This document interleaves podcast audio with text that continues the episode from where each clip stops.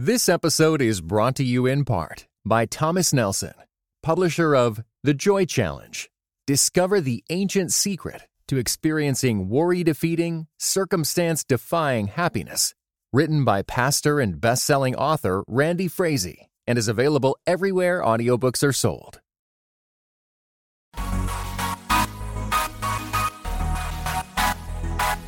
Dynamic voices for a diverse church. This is Pass the Mic. Greetings and God bless. Welcome to another episode of Pass the Mic, dynamic voices for a diverse church powered by The Witness, a black Christian collective. I'm your host, Tyler Burns. You can follow me on Twitter at Burns23. Follow at your own risk. And joining me as always is the president of The Witness, the man, the myth, the legend, Mr. Blue Check Verified himself, Jemar Tisby. What's going on, brother? Hey, man, it's hot. Bruh, you listen, this is the drawback of the South. Like, and, and, I know it's hot at other places. You know, I had some guy tell me, oh, it's just as hot in West Virginia or whatever. Uh-huh. Listen, let me tell you something. The humidity yes. in the South, it really comes back to get you in the in July, in yes. the summer months. And I, am sorry we're gonna date the podcast. If you're listening two years later, we're recording this in July.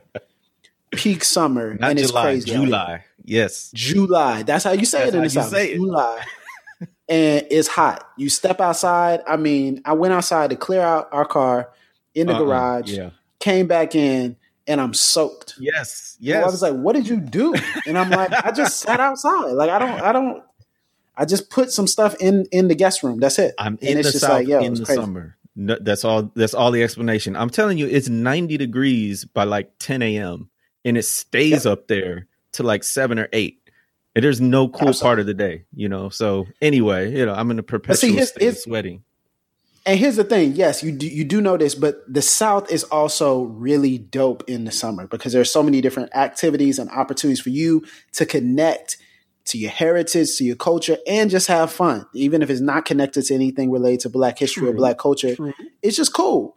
And so one of the things that you could do if you're in the South, if you let's say, I don't know, in the Atlanta, Georgia area ish. Ah. I mean, maybe you could meet up with us on Friday, July 27th at oh, 7 o'clock. Word. And, you know, hang with the Pass the Mic crew, hang with the Witness crew at Pass the Mic Live, the tour stop. I mean, that sounds like a good deal, right? I love that idea. Let's definitely get together Friday, July 27th at 7 p.m. in Atlanta. Look, specific location to be announced. Pay attention to social media feeds on Twitter, Facebook, and Instagram, as well as the website, thewitnessbcc.com for more details.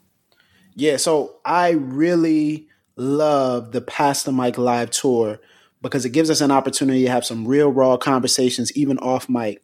On mic, it's amazing. Off mic, it's also really dope as well. Yeah. And so we want to invite everybody to come out, bring your friends, even, and this is the thing, even if you don't have people, we have had people show up who are atheists, don't know anything about the Lord, um, who have no connection to the church, who just thought, okay, well, somebody invited them or they came along. Definitely. And they ended up really enjoying themselves. And it's a great introduction into kind of how does the church think about issues of culture? How does the church think about um, current issues as it relates to to America and as it relates to even deeper themes as well? You never know what we're going to talk about. Last last time it was Kanye that ruffled some feathers. We talked about Ta-Nehisi Coates one time. You never know you what we're going to say. Know. You never know. This is a great opportunity to be a witness. You know, just very easy. Hey, come hang with me at this event you know, chill out and then have a conversation afterwards. We would love for you to bring all kinds of friends, whether they go to your church, whether they don't go to church, neighbors, co-workers,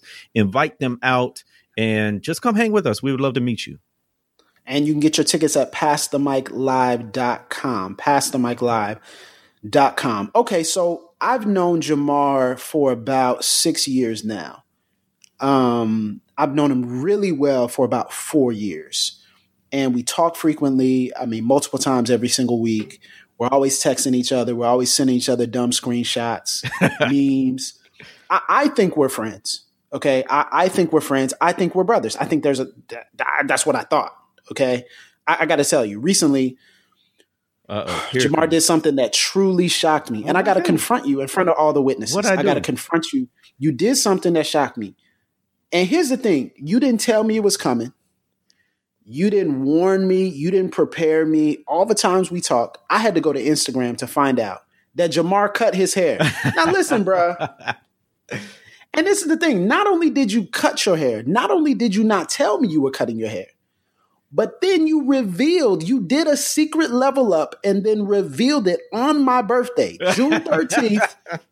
on my 30th birthday, I scrolled through Instagram it's my day, and then you're trying to steal the shine. Nah. You looking there with your little nah. You got your glasses. You got that look on your face. like yo, I, I'm I don't know what it is. The pro, the professorial look. I, I, don't know. Like it's like does this look good? I hope so. Cross fingers. Look. Yes. Yes. Man, what's, man, what's good? Why you cut your hair, bro? Bro, well, well, if you don't know, and if you look at like my profile pic and whatnot, I had the mini fro going on. I had the sponge action, you know, uh, natural hair all the way. And then I just was thinking, like, it's summertime, it's hot, like we were just saying. Plus, I mean, it's a lot of work. And I just wanted to see, you know, it had been a while, it had been like two years since I had cut my hair real, real low. So I said, let me, let me, let me, let me go on ahead and do this and see what it looks like. And here I am, still, still with it. So don't be surprised if you see me again and it's like, what happened to your hair? It just, it's just one of those things. So, you know, here at The Witness, we like to talk about a lot of different things. And a lot of people know us for what we talk about as it relates to justice. The church, the church's role in justice, racial justice, um, economic justice, educational justice, just justice, justice, justice. That's how y'all know us. Race, race, race. That's how y'all know us. We also want to talk about things related to culture as well. And there is no more important place outside of maybe a couple of other centers, which we'll get into, but there's no other center of culture that is more important than the barbershop. The barber Look, man, the barbershop is important, right? Man. Like, here, here's the thing. So I was thinking about it. Like, where do we congregate in our community? And I've been thinking a lot about that because Not that drives so much. It ain't Starbucks. no, we don't. But I, I mean, I like coffee, but it's just not Starbucks. That's just not what we doing. There are two places outside of the barbershop that I know we really connect and kind of gather in the black community. The first place is the home. So there's there's a, a strong familial tone. A lot of people don't realize that. A lot of people just think, ah, y'all don't care about your families. I don't know where that came from, but family is everything. As you talk about Sunday dinners, you talk about family reunions, any sort of connectivity and community within people of our own blood is really important to us. Now, number two is the church. Mm-hmm. But church is really important. Even if you if you say I'm not a Christian, even if you say I don't believe in the Lord, the church still has this deep connectivity because it's often the place where you'll have programs, parties, um, special events as it relates to graduation and education, Easter services, which are huge. I mean, that's a trip. Special events, anything. I mean, the church is really that center. But if you're talking about outside of the home and you're talking about outside of the church, the place where you can kind of let your hair down, it's the barbershop. Yes. It's the beauty salon. And so we're not going to talk about the beauty salon because we just ain't got room That's- to talk about the beauty salon. We don't know what's going on That's there. right. That's right. So That's where the ladies go so they don't have to deal with us. Listen, Truth's table is at the beauty shop. Okay, Allie and them at the beauty shop. We, I'm just saying, just us right here. We we don't know, so we just gonna talk about what we know. And Jamar, you you have a dedicated barbershop, right? You have a place where you go. Oh yes. Oh yes. Always the same, right? Barbershop loyalty is one of the biggest things. I mean, it's like it's like a marriage. It really is. Uh un, unwritten, unspoken, but you can't step out on your barber. You can't just hop to to one barber or another. You go and there'll be empty chairs. There'll be another barber barber ready and waiting and you're like, "No, I'm going to wait for my guy." And that's just how it is. So, growing up, did you have a regular barbershop? You know what? Uh, we did, we did, and it was an interesting spot because it was north of Chicago, a good ways. But we would have a lot of athletes, professional basketball players, and football players who came to this particular barbershop because the barbers were so good. And I remember one time I saw uh, Alonzo Spellman, who, if you go back What? far enough in Chi- in Chicago Bears history, he was a player on there this man was huge. He the the barber had the chair all the way down to the floor, and this man's legs were still sticking out a good two or three feet. He couldn't barely fit in the chair. Just getting his hair cut, just chilling, you know, and that was a regular occurrence. Man, that's crazy. So I grew up and from about my sixth grade year all the way to man, really like two or three years ago, I went to the same barbershop. Wow. So it's crazy because grew up there. Exactly. And so they got to know you, they know what's going on in your life. I mean, think about all the things that we went through. Like, um, I was just thinking actually, the guy who cut my hair the day before my wedding, um, he actually passed away recently. And it was unexpected. He was a young guy. Um, actually, I think he might have been like maybe two or three years older than me, but not that much older. And he unexpectedly passed away. But I remember what happened when I came in, my regular barber wasn't there and he was out for the whole week. And I was like, yo, Uh-oh. like I'm getting married tomorrow. Like, see, like so this is like a family barbershop. exactly. So this is like a family barbershop. So you call in to see who's there. And, you know, it's not like appointments, which I'll get into in a little bit. You know, it's not 2018 at the time. And so it's kind of laid back. And so you just come in, you get in where you fit in, but you have your regular barbers. And so I called in and then um, this barber G, he was like, man, yo, come, come on through. I got you. I got you. So anyway, so he hooked me up. And then I remember when I went to pay him, I was like, yo, thank you so much. And he was like, nah, man, it's your special day. Like, I'm not going, oh, I'm not going to charge you, man. Yeah. Like, yo, that was just like, and you think about it, they saw me graduate from, from high school. They saw me when I left for college. They saw me when I came back. They saw me when I got married. And it's like you grow up there. And it's also a center of cultural conversation, which you got to talk about the cultural conversation, Jamal. Man, that's what it is. I mean, you know what? Like the first thing I think of when I go to the barber is what's on TV. Like they always have a TV, Bruh. and it's and it's always sketch too. It it's always super sketch. It's always like borderline. You know exactly where, like, oh. where you like looking around and like there are kids in here. I'm not sure that that this should be on this station. Um, yo, let me look, yo. I gotta I gotta tell y'all this story. So we used to, it was a time where we would bounce around from barbershops. Like before we found that one barbershop, it's family barbershop, that it was just kind of the best of both worlds. So we bounced around to different barbershops. And then um, there was one place where we went and the dude put on Friday, bruh. now, I'm just gonna tell you, I'm gonna tell you right now, my wife, she talks about me, she laughs at me, she makes fun of me. I have not seen Friday. Okay, I've not watched Friday. Like, as we speak, you have not seen it. As we speak, yeah, yeah, yeah. Wow. I know. Pull my card. Wow. It's cool. It's cool. First, I know y'all. Now this. It's look, man. I don't want to hear it. I don't want to hear it. It's saying, cool. Yeah, yeah, yeah. Y'all culture. talking about me. But here's the thing: there's plenty of culture outside of Friday. I get it. I get it. So he's playing Friday, but he's playing the unedited version of Friday. Man, right? that's so that's, it's like the first 10, 15 minutes. And I'm like, bruh, like, you know, I was a kid. I was like fourth, fifth grade. and and my dad just kept every cuss word. My dad would like wince. He was like, oh, you yeah, know, oh, it yeah. started getting intense. And he was like, yo, yo, Clyde, let me meet you outside, man. Like, yo, let me holler at you real quick.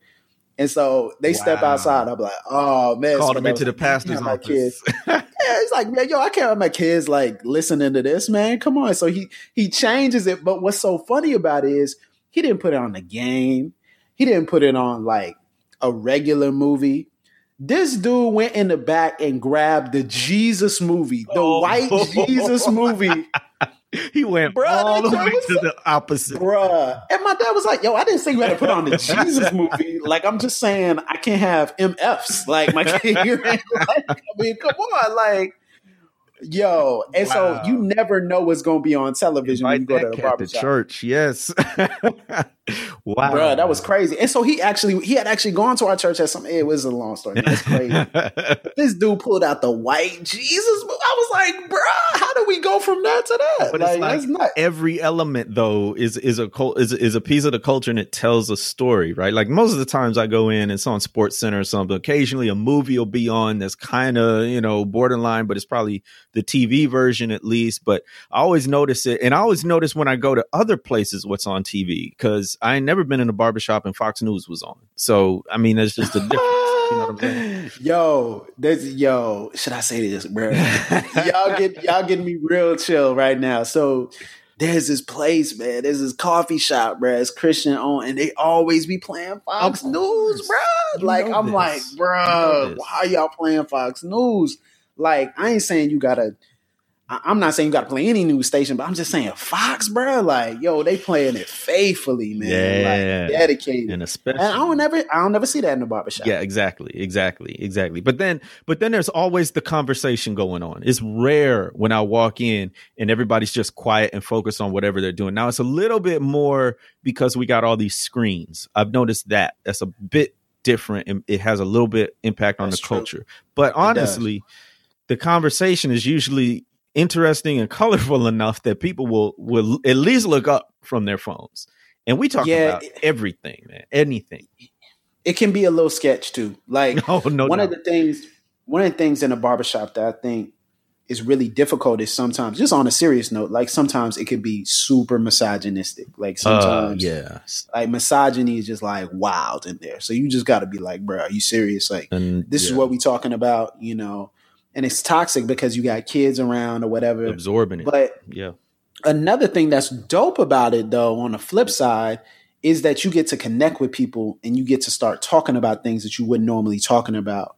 Um, what you what you would normally be talking about with people who you've never met before. no doubt. And so there's this one time, man, where at the family barbershop we were at, um, I had just started a TV show, a local TV show, and so I've been I hosted that TV show for about five years, and it would play every Saturday. And it just so happened that I was on when it was um well, I was it was on when I came into the barbershop, which was crazy because like people didn't huh. make the connection automatically that it was me on the television. they have which was really dope because I had a hat on and I was kind of blending in. Not all the barbers knew, but and eventually people knew, but I, I, I got to kind of sit back and see because it was like a talk show, so I got to see what they thought for wow. real about the faith themes that I was I was putting out there, and I would like ask people questions and stuff, and they they weren't connecting yet that it was me on the television, which was so dope to me because I was like, man, like these people are having an honest conversation Unfiltered, about faith, yes, and they're able to say, yo, that's whack, or and, you know, in the barbershop they don't care about your feelings, uh-uh. like they just really do not care about your feelings, like they're like whatever, and so they're like, yo, this was whack this was dope when you said this or whatever. And I was like, yo, that's actually, yo, you can't do that in many other places.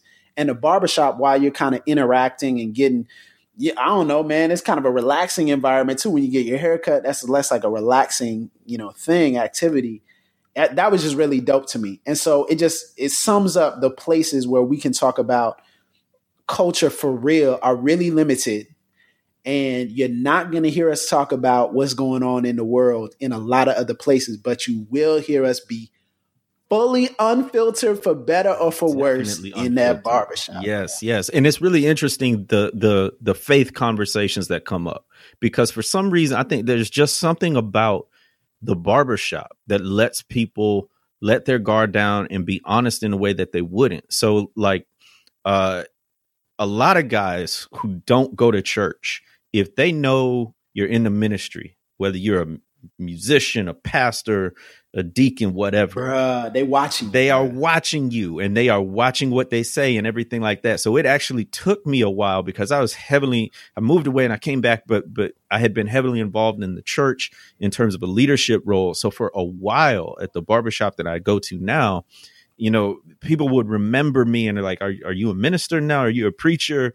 And I could tell they were asking because they were trying to gauge how much they had to hold back, you know, how much they had right, to watch their right. language and the topics and everything. And like, I appreciate that. Like, on one level, that demonstrates a continued respect for the church and definitely for the office of pastor that like they they they realize this is a person of god and and that you know should should sort of require something of them in terms of right. holiness. Now, you can take that way too far, and I think a lot of people do, but I didn't want that. I just I was like, no, I mean, yeah, you know, like I want you to be you, yes, you know, yes, just be yes. who you are, you know. So so once we got past that, then we could have really good conversations, and it's it's very humbling because you see, you know, we we've talked before on the mic about like where are all the men in the church, especially young black men? Yeah. And exactly, you know, you get their honest opinion because they know Pastor XYZ, they know they've been running around with multiple women who are not their wives. They know them from high school and that this is all just an act or they've been through some things like they've they've been in certain situations and they feel like they yeah. they are just not like church worthy or people are going to look at them funny right. if they come back. And it's great, man, because at least then you get the honest truth and you can respond with the gospel and be like, look, man, come as you are and uh, the church yeah. ain't perfect because people aren't perfect, but God is perfect. And at least it's some some really good conversations. And, and, I think you know there's a time for for challenge, and there's a time for debate, and there's a time to just be like, nah, that's not what it says. But then there's also a time to actually patiently steer people. And I think that's one of the things you can do in the barbershop is you don't necessarily have to go at somebody who's saying something that's unbiblical yeah, or what have nah. you. But you can say, nah, I mean, you know, it's just I would say it's, is different than what you think it is. There's context to some of these things. Exactly. And, you know, I gotta admit, it's different now for me because I go to I go to a Dominican barbershop. Oh. And so yeah, so yeah, it's a totally different vibe. And it's really interesting. And going to it at first, I didn't really know how to be because it's it's pretty much it's similar, but it's way more kind of upscale in the way that they present themselves. They're just regular dudes, but it's upscale in the way that they present themselves and kind of some of the stuff that's around. So it's a lot of appointments, you know, and I got my dedicated barber. Now that sounds but, like your style, yes. Nah, like I mean, it's not even it's not even that. Like, you know, me, I'm just I just kind of flow, but I was like, well, you know, it does make things easier. But even then, like people for a while they didn't know I was a pastor. And so my barber who goes to our church, He's actually a white guy named Chad, um, which I know would shock you. You're like, what for real? But he's incredible. A white guy named Chad. Yes. He goes to our church and uh, he had a barbecue. And so we all were over there. And I was over there with, you know, a whole bunch of the other guys. And he, so he invited me over because he was like, man, I want you to just rub shoulders with them and, and talk with them. And so he just told him, he's like, yo, you know, Tyler's a pastor and they start talking to each other in like in Spanish. They were like, "Yo, a pastor, like he's a he's a pastor." I was like, "Yeah," like they were like, "Yo, we we had no idea," and they were like, "Yo, we've been cussing around you and all this." I'm like, "Man, I just you know I just been having conversations That's with right. y'all. I don't, you know." And so it's a different vibe, it's a different environment, but I think everyone can identify with the fact that when you go in and you ask for something different than what you've ever done before, or you ask to make a drastic change that's like a big moment. So what was it like when you when you sat in the chair? You were like, "Yo, cut it off, man." Like, what was that like, like man? Like, it, it, it was it was sort of. I was already anxious about it, right? Like, I wasn't quite sure, and then I went to my barber and I'm like,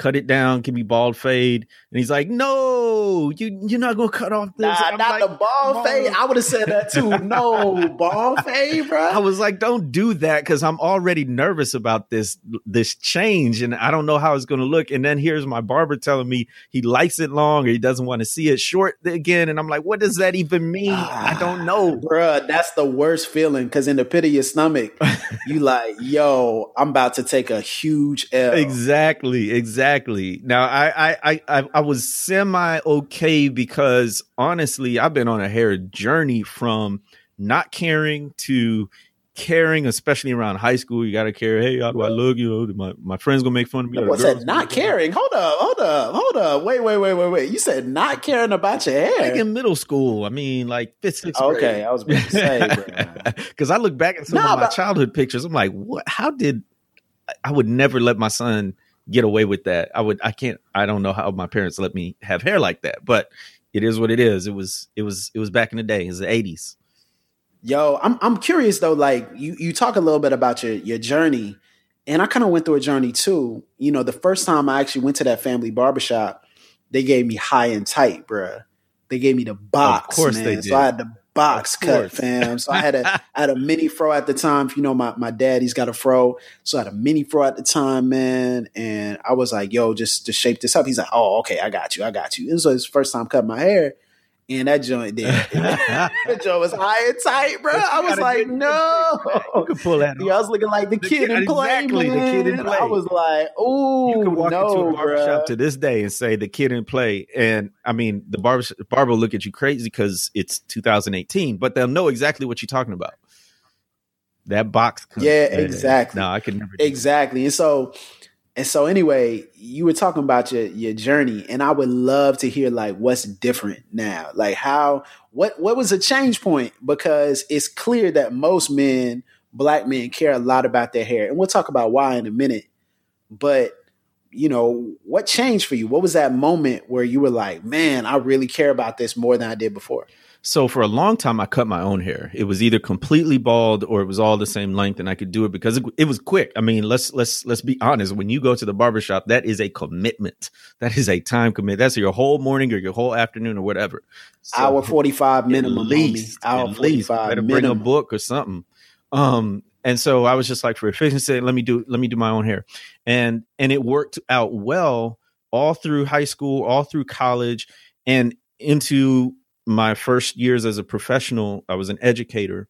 And then I got to seminary. And it's actually after I graduated from seminary.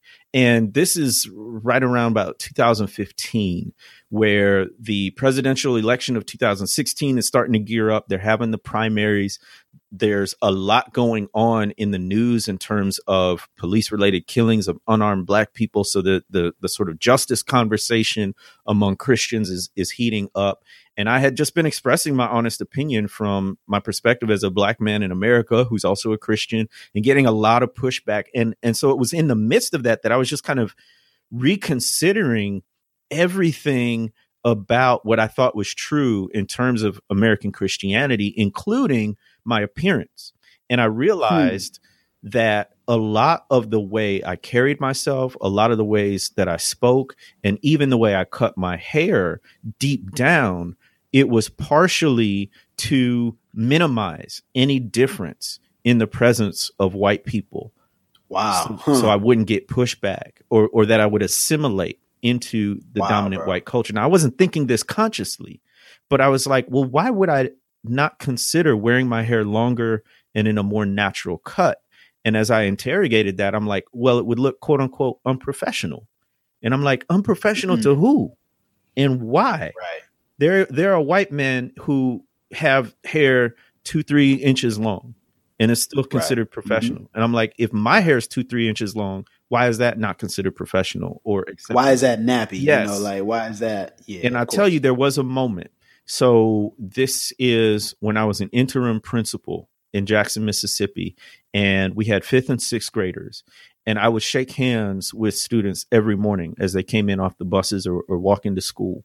And I would see my young boys, these these young men, and they had natural hair. It was longer. They were using the sponge, and it was it was it was clear. They spent a lot of time on it, and it just looked good. And I'm like, man, I wish I had that. And I was like, wait a minute, I can have that.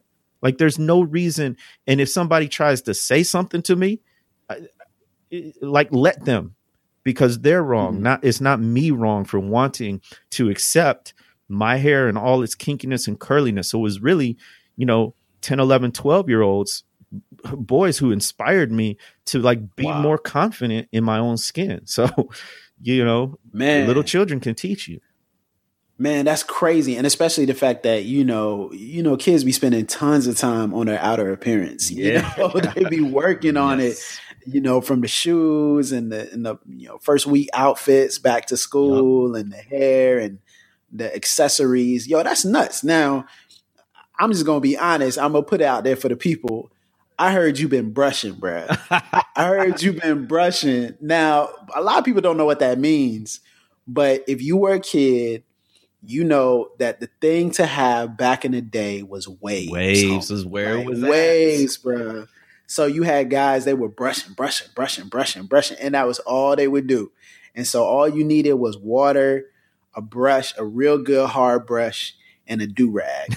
now this was before YouTube, and I know do rags have this hood connotation, whatever. But do rags were basically the seal in, lay your waves down, and so I heard you've been brushing, man, which brings great joy to my heart. Because that's from you. As bro. an aspiring waver. I I, I want to hear like what's what's this now that you're doing with your hair? Well, I don't want to hype it up too much because when people see me at PTM live, they're gonna be like, he ain't got no waves. But look, I'm just at the it's beginning. A process, it's, a process, it's a process. Multiple weeks, multiple months. And honestly, I got inspired by you So this is just before I was about to cut my hair, and we were at PTM Live in New York City, our last stop and you you had the whole wave culture going on. I'm like, what is this dude doing? This grown man wearing a do rag in public and all this stuff. But I was with dress with dress shirts. With dress shirts. He had like two or three of them you brought out. It was like color coordinated. I'm like, this man is really into it. But then you took the do rag off, and I saw the waves. I was like, ah, I got you. I got you. And I was like, okay, well, nah. look, if I'm gonna do it, I got to do it. So let me be like Tyler. Man, yo, that's crazy because it was hilarious. I, you know, my waves were frizzing up because I was sweating so much walking around in New York. But man, it's it's hilarious. So I decided to cut my hair down. I think it was in like March or April, somewhere around there, and cut my hair. And um, my barber was like, "Yo," and again, white barber named Chad. I know it's crazy. My barber was like, "Yo," he was like, "Yo, you can get waves like for real." So I was like, "Man, yo, yeah, I think I can." He's like, "Yeah, but you know what to do already." Like he wasn't patronizing. He was just like, "Yo, I'm, I'm sure you already know what to do." I'm like, "Bruh." No, Awkward like my silence. waves were all accidental. Like in, in high school, like when I had waves, when I cut my hair down, it was just all accident. Man. Like it was just it was just naturally wavy a little bit, but it wasn't like consistent. It wasn't deep. And so he's like, yo, go look up this YouTube channel. Go look up this YouTube channel. And I see there's a whole wave culture. It's like a movement. And there's different types of, of waivers. Videos. Yes. Everything. Like, so there's this dude, he now plays for the uh, Los Angeles Lakers. His name is Lance Stephenson. And last year he played for the Indiana Pacers. And he's got people like, ah, oh, his waves lean to the side. And I'm like, nah, those are 720s. like, so there's, yo, like it's a thing. Like there's 360s there's 540s and there's 720s. Like, and so if you're going for like a total head wave, I was like, nah, fam. Like, I was able to tell people, nah, those are 720s, man. Those are hot. Like, See? yo, you got to actually yes. work different to do it. And I, and it was like, yo, people didn't understand the culture. They didn't understand that there was time that was put into it. They didn't understand that there was a regimen. They didn't understand. I mean, it sounds silly, but every night just brushing while you're watching There's TV a, or while yes, I'm talking to my wife, which brushing. annoys the mess out of exactly, her. But, you know, too. she's like, ah. she's like, you. But you know, it's just a whole game. Yeah, yeah. So, so you got multiple brushes now. You got the little, you be washing sometimes. Got the little do rag. I mean, what's that been like for you? Because it seems like, and maybe I'm just, you know, maybe I'm reading too much into it, but it seems like the more you understand and speak out about your blackness, the more you start to care about culturally black things. Yeah, you know, yeah. like has that been the case for you? It, it it it has, and not I hope in in like a vanity kind of way, but more so like I I have the freedom to do this now. Whereas before I felt constrained, like I said, I, I, felt like a sense where I had to assimilate, even right down to my physical appearance, even though my hair cared nothing about, you know, the cultural standards of the environment I was in, and it was going to grow the way it was going to grow. So right. now that I'm able to just sort of embrace that, it's been liberating. I mean, it, it sounds trivial, maybe if you haven't been through this journey, but I think, I mean, my wife went through this too. She did the big chop when she was going to to natural hair, yeah. and she was watching all these videos and she was doing all this stuff, and I was like, what what what's what is this? And and it was just like literally, she teared up just describing what it was like to just just be natural in in her own self. And i know what that's like. I, I, did that when when my hair was longer and natural and and now with the wave culture there's a bonding element to it right? Like you and i can even right. just talk just about brushes and, and products and and all this stuff. And so it, it just goes deep down to the image of god and how we are particularly made and and it doesn't fit all these eurocentric standards and that's not even just okay that's something to be celebrated because it's a beautiful part of diversity. So i just really feel like it's helped me to know myself better and it's plugged me into a whole sort of culture a mini lifestyle around yeah. doing this you know and i'm not even good at it. So i mean you can talk way more in detail Nah, man, I just I, it was just something I, I got hip to because my barber made a suggestion, and I started brushing. And what actually spurred me on to keep doing it is because the young men in my youth group started doing it too, oh. based upon seeing me do oh, it. Wow! And so, like, we would literally get to church early. I would always be at church, you know, on like a, a night service that we would have and it, we wouldn't do it on Sunday, but on, on night services, midweek services, or, or you know weekend services outside of Sunday, we I would get there a little bit early and we'd actually have like brush sessions.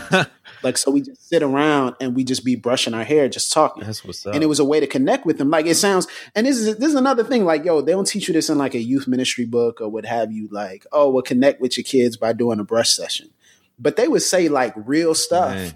while we just sitting around in a circle, just brushing our hair, laughing and joking and clowning. yeah.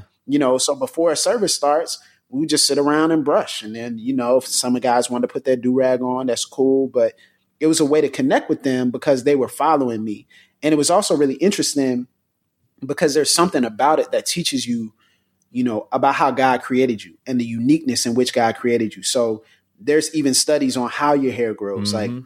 what type of porosity your hair is, like what's what what texture is your hair.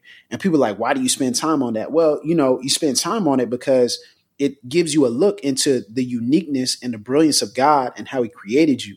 It's no different than going to the gym. It's no different than skincare. It's no different than eating healthy. It's just taking care of the body that God's given you. And it's funny because a lot of people they're like, man, why do black people care so much about this stuff?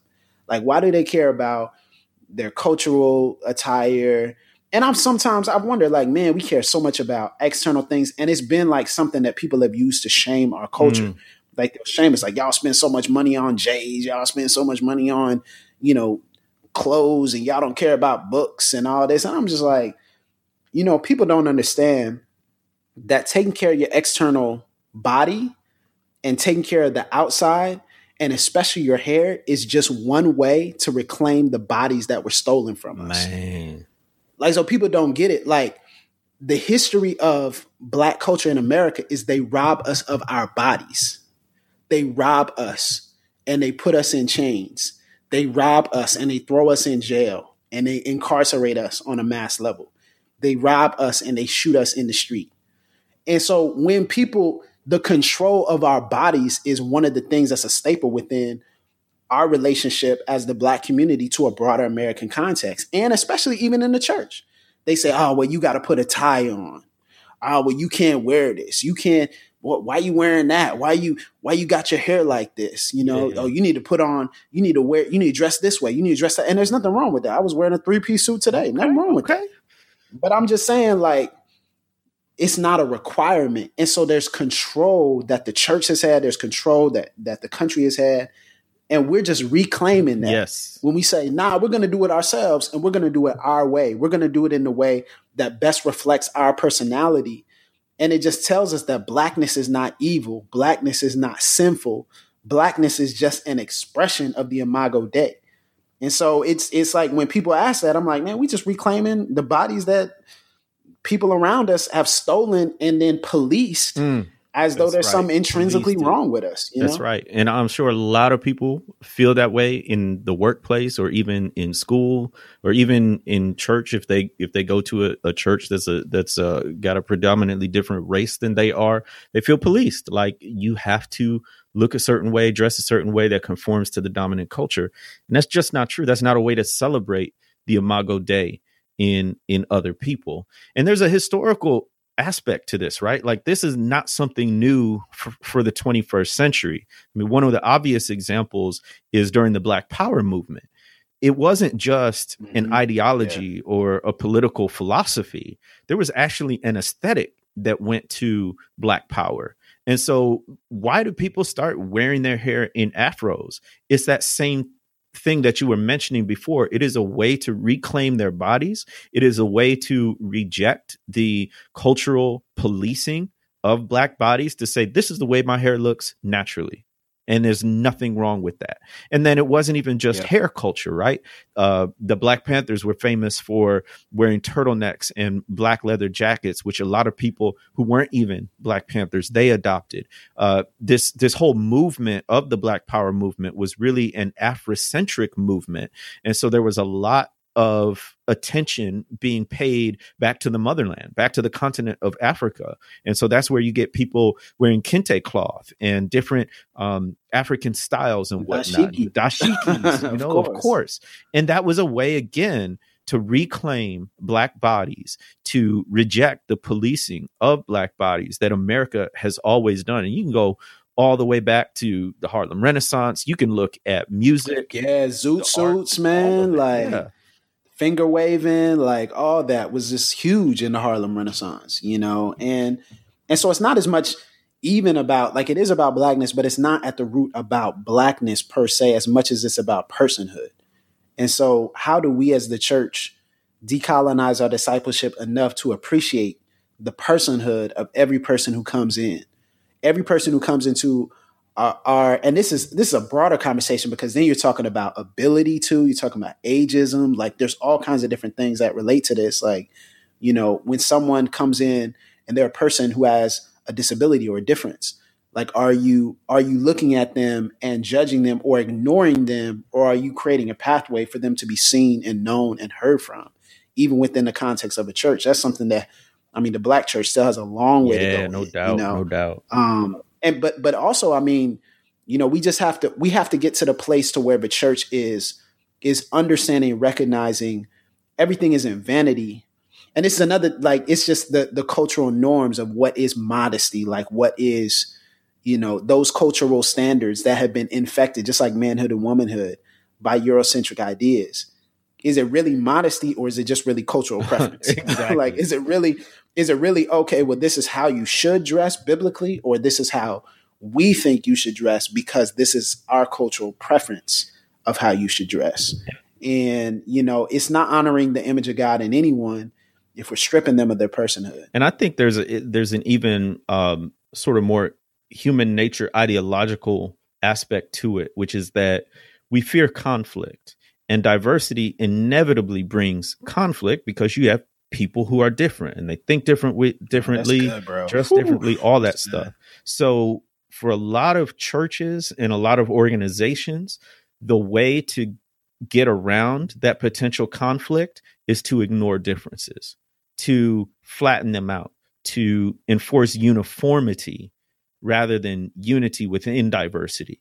And so, what that looks like on an ideological standpoint is color blindness. Well, I don't see color. We're all just the same. Well, actually, no, we're not. I mean, not only do we physically look different, but society has placed a value and a meaning and attached it to skin color. And that has come with a culture and a history that should not be ignored. That's not a virtue to be colorblind. I would rather you be color conscious and color sensitive, but not racist. like there's a way you can pay attention and, and be yeah. cognizant of color without uh, unnecessarily elevating or putting down anyone. And I think right. yeah, I always say Jemar, just on that yeah. point, like I don't want people to be colorblind or color based, but I want them to be color aware and color appreciative. Exactly. Like exactly. Just be aware and appreciative of those things, and, and know what comes with it, and listen to us. That was one of our other episodes. Like when when Black people say they've experienced discrimination or racism, uh, listen. you know, accept that that that's been our reality.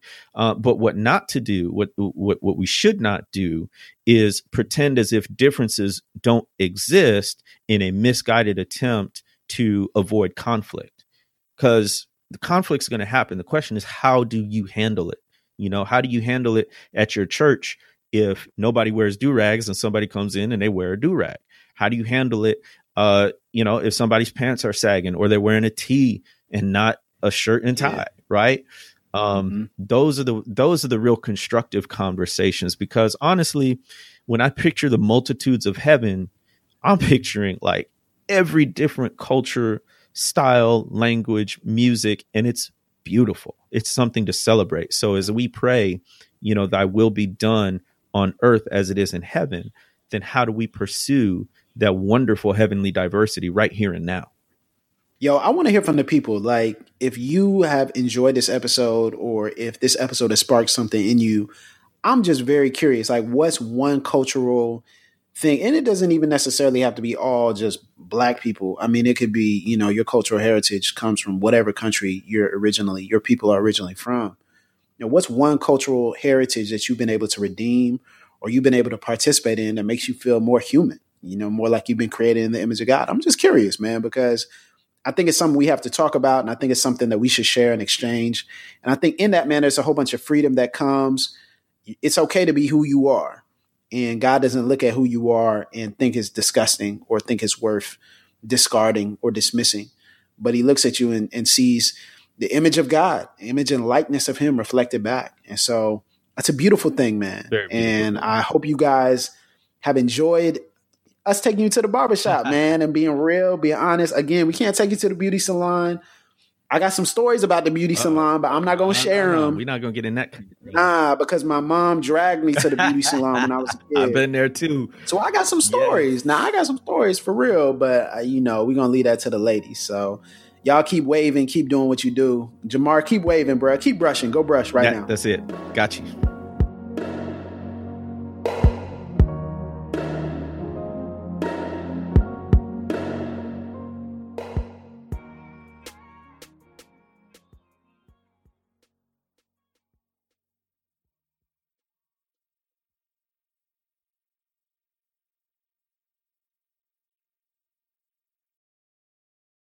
This episode was brought to you in part by the Compelled Podcast, which uses gripping, immersive storytelling to bring Christian testimonies to life. Listen to missionaries, addicts, martyrs, and more who have seen Jesus at work in unbelievable ways. Listen on your podcast app or compelledpodcast.com.